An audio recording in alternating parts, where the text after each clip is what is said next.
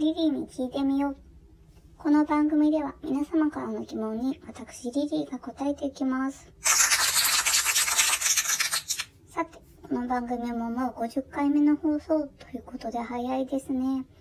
本当は何か企画をと思ったのですが、そうですね、まだちょっと決めれてなくて、後でまたちょっと考えて、また夜に何かできたらいいかなと思っています。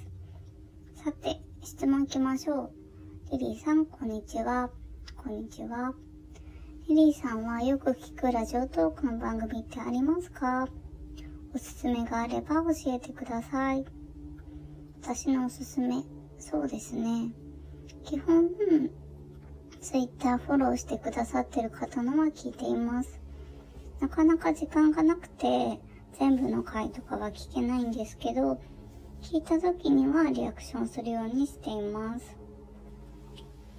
ぱり自分もリアクションがあると嬉しいので、ちなみに、もう皆さんご存知とは思うんですけど、あの、リアクションボタンっていうのが、右側の真ん中ら辺に、ハート、ニコちゃんマーク、ネギってあると思うんですけど、ネギは、ねぎらいのネギらしいですよ。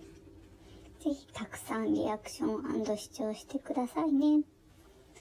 さて、なんだか宣伝みたいになっちゃったんだけど、うんちなみに私のツイッターからフォロワーさんのラジオトークには飛べると思うので、ぜひね、いろんなフォロワーさんのラジオ聞いてみてください。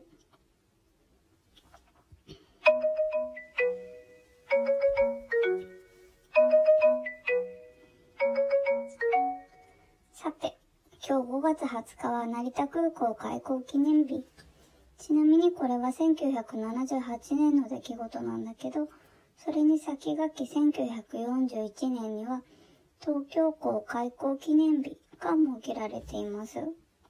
そんな成田空港、今はなかなか行けないよという方も多いと思うんですが、またね、行けるようになる時のためにもう一度魅力をおさらいしておきましょう。ポイントは3つです。1番、展望デッキ。2番、歌舞伎ゲート。3番、航空科学博物館。さて、空港での過ごし方の王道、展望デッキ。このたくさんの飛行機がこう離着陸するような、そういう様子が見れますね。やっぱり成田空港はあのメインとなっている国際空港なので、飛行機の入ってくる数、出ていく数っていうのが本当半端ないです。その様子が見れるのは本当に貴重ですね。また、こう、写真が撮りやすいように、金網のところにま小さな穴が開いてるんですよ。そこからこうパシャパシャっと撮っていただいて。狙い目は夕暮れ時です。さて、2番の歌舞伎ゲート。やっぱりこう、海外からのお客様も多いので、まあ、国際線な、あの、乗り入れてるのでね。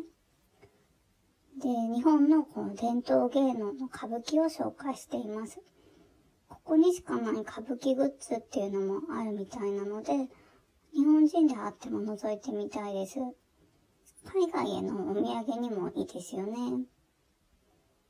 3番、航空科学博物館は、空港からこうバスで15分のところにあるそうです。ちょっと時間のある時におすすめですね。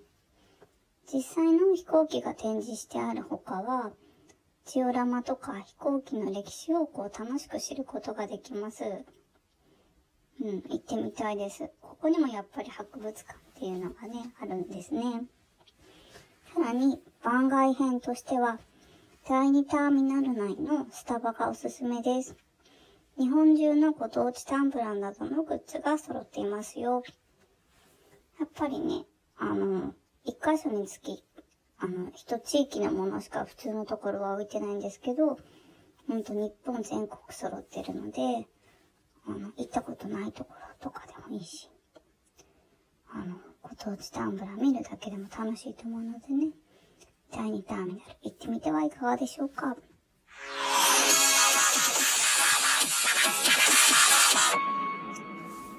さて、いかがだったでしょうか？駆け足で成田空港の魅力についてお伝えしました。最近では海外旅行以外にも LCC で使う機会も多い成田ですから、ぜひ行ってみたいですね。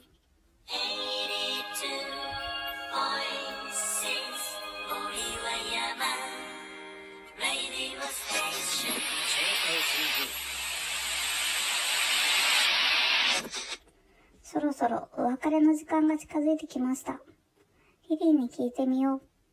この番組では皆様からの質問をお待ちしています。家の中にある疑問、宇宙のような壮大なハテナまで何でもお寄せください。次回もお楽しみに。See you!